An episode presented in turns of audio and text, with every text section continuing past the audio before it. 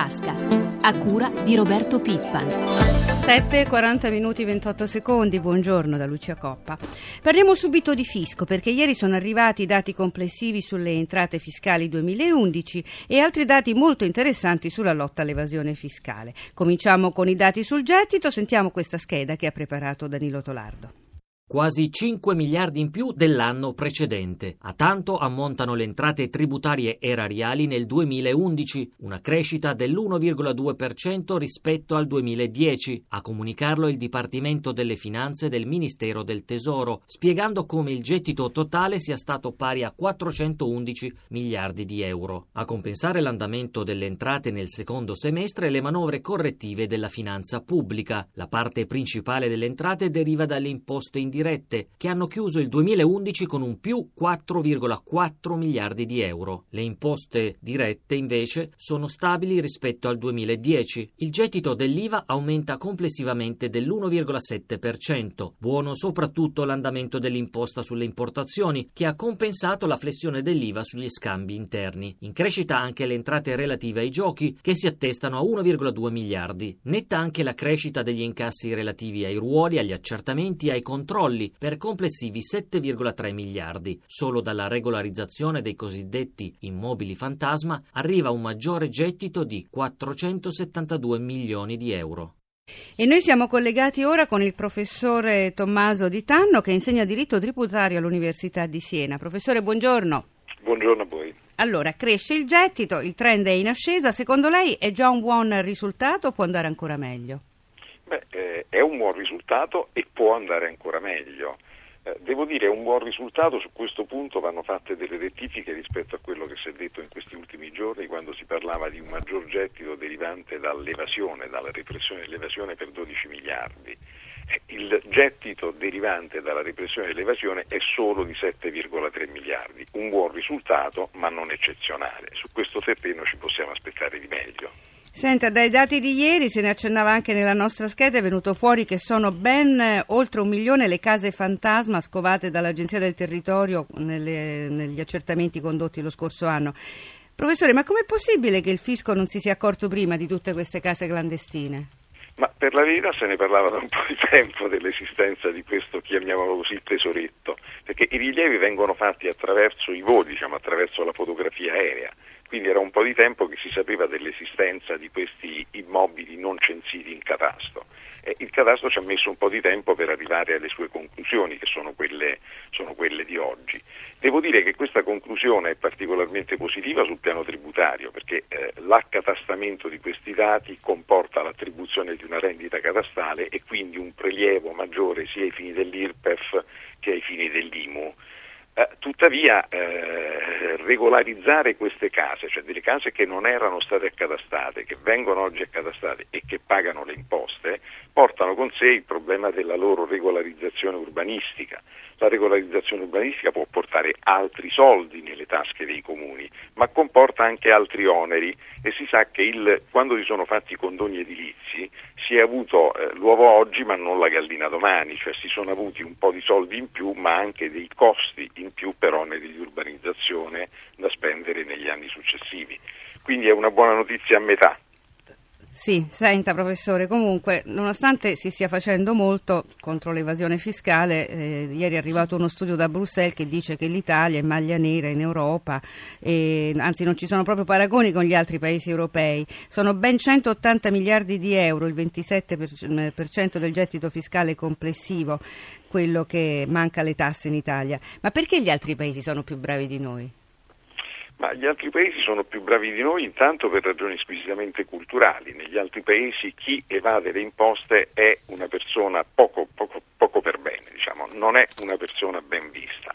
In Italia molto a lungo, fino a pochissimo tempo fa, si trovavano eh, delle dichiarazioni anche dei massimi, dei, dei massimi, esponenti politici che dicevano che eh, l'evasione in fondo era un fenomeno da comprendere e qui c'è un problema innanzitutto di carattere culturale che mi pare il governo Monti abbia sanato, ma poi c'è un problema anche di carattere strumentale perché l'evasione va repressa, non si può arrivare a patti con l'evasione fiscale, va repressa e questa repressione evidentemente costa in termini di consenso politico. Un'ultima domanda, ma lei deve essere così bravo da essere molto rapido nella risposta. Dopo i dati di ieri, i sindacati sono tornati a chiedere che il governo usi le risorse ricavate dall'evasione fiscale per tagliare le tasse al lavoro dipendente e sostenere le pensioni. È una strada percorribile? È una strada percorribile, ma una strada percorribile, come dire, a tratti, cioè non si può ridurre l'aliquota dell'IRPEF o aumentare la detrazione per redditi di lavoro dipendente sempre, va fatto in funzione del gettito effettivo della lotta all'evasione. Grazie professore, buona giornata. A voi, arrivederci. Cambiamo argomento, non si arresta la corsa del prezzo della benzina che ieri ha raggiunto il record di 1,82 euro al litro. Ormai ha, qua- ha quantificato il Codacons, fare un pieno costa 13,65 euro in più rispetto allo scorso anno.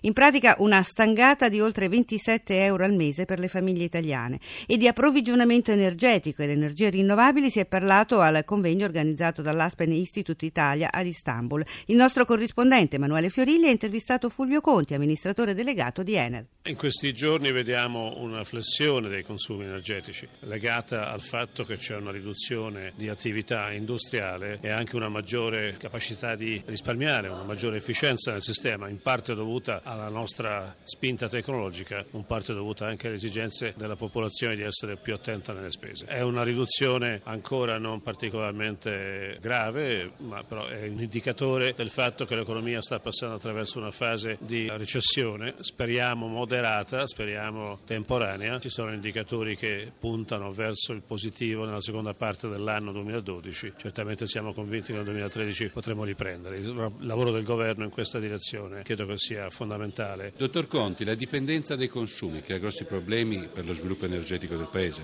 Dipendiamo molto dai combustibili fossili, dipendiamo molto dal gas, poco dal carbone, quindi abbiamo bisogno di ribilanciare il nostro mix tecnologico per cercare di essere un po' più più resistenti agli andamenti erratici della politica di alcuni paesi fornitori tipo Russia e Algeria con nuovi investimenti, nuove tecnologie. Doppio ruolo della Turchia per l'Enel, uno la geotermia e l'altro il gas. Lei ha parlato di ruolo strategico di questo paese. La Turchia è strategica nella misura in cui è una piattaforma a cui arrivano tanti flussi di energia che sono molto spesso destinati all'Europa. Quindi avere un'ottima relazione con questo paese è importante perché comunque è un mercato in crescita e presenta opportunità di investimento sia nelle rinnovabili ma anche nelle tradizionali. Da Istanbul, linea allo studio.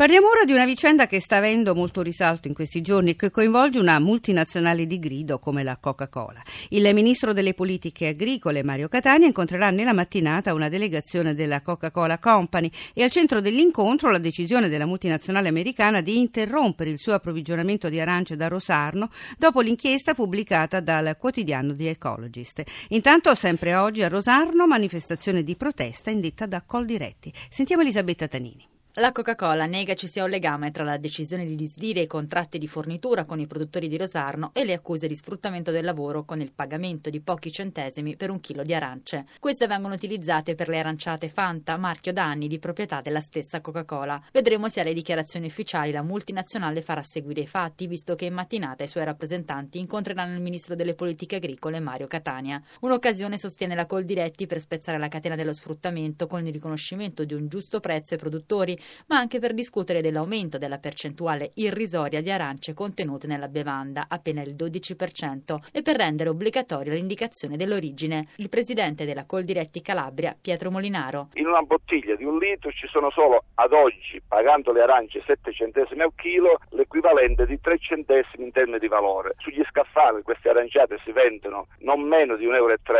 e il problema sta tutto all'interno della filiera e della ridistribuzione del valore. Sempre oggi Oggi la Coldiretti ha organizzato a Rosarno una mobilitazione con lo slogan No all'aranciata che spreme agricoltori, lavoratori e inganna i consumatori. Proprio la cittadina calabrese, ricordiamo, fu teatro della rivolta degli immigrati nel 2010.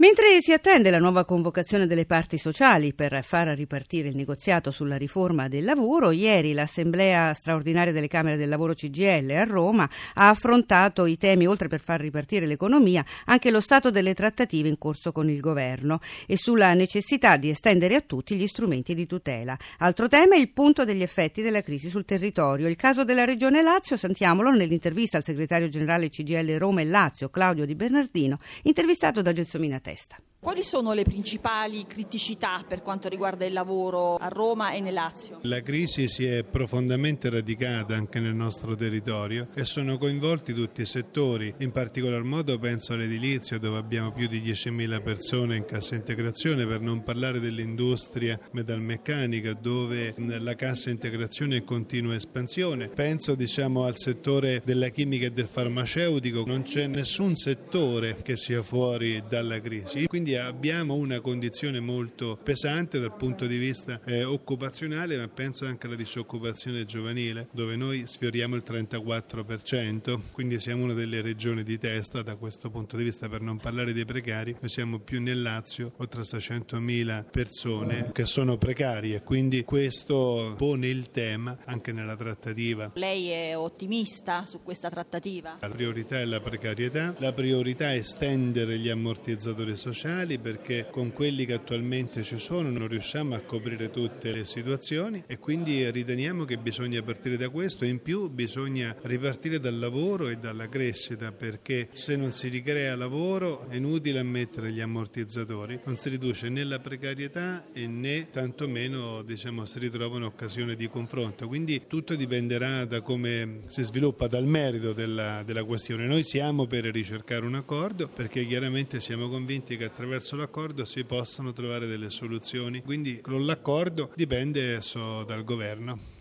E di riforma del lavoro e anche di articolo 18 discutono anche i manager pubblici e privati che proprio in questi giorni hanno dato vita ad un nuovo organismo, la Costituente Manageriale. Si tratta di un nuovo soggetto che rappresenta a livello nazionale quasi un milione di dirigenti, quadri e altre professionalità. Il, go- il coordinatore è Silvestre Bertolini. Sentiamolo al microfono di Marco Sabene. Nasce la Costituente Manageriale per dirigenti pubblici e privati. Perché? Per dare un nuovo soggetto di rappresentanza alla classe dirigente italiana che oggi è frammentata in tante piccole sigle, sono più di 30. E in che modo si inserisce la Costituente, il pensiero dei manager, nell'attuale riforma del mercato del lavoro? La riforma del mercato del lavoro eh, riteniamo oggi che sia assolutamente necessaria per modernizzare il nostro Paese e per sostenere la crescita. Le proposte che fa la classe dirigente oggi al governo e anche alle imprese essenzialmente devono puntare sulla qualificazione delle capacità professionali. Quindi non parliamo soltanto di un problema di articolo 18? No, assolutamente secondo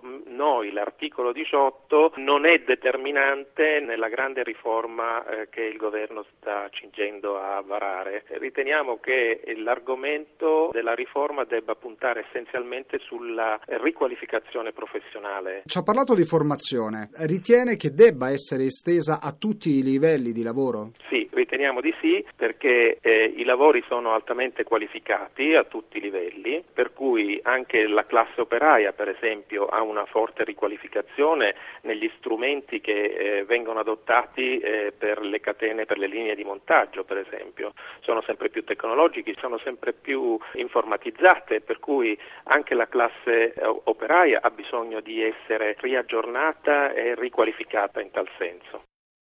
Siamo alla pagina finanziaria, ci colleghiamo con la redazione di Milano. Paolo Gila, buongiorno. Buongiorno da Milano. Allora, subito in Asia. I segnali che giungono dall'Asia sono negativi, con Tokyo in calo dello 0,63%, Hong Kong archivia la seduta antimeridiana con una flessione dell'1,42%. E non è stata una giornata positiva ieri né in Europa né a Wall Street. È così, i timori di un rallentamento dell'economia non sono legati solo alla Cina ma al mondo intero e su quest'umore Wall Street ieri ha chiuso in territorio negativo, Dow Jones a meno 0,11, Nasdaq a meno 0,86, questa è la fotografia in Europa, Milano 0, meno 0,68, Londra meno 0,61, Parigi meno 0,39, Francoforte meno 0,79%.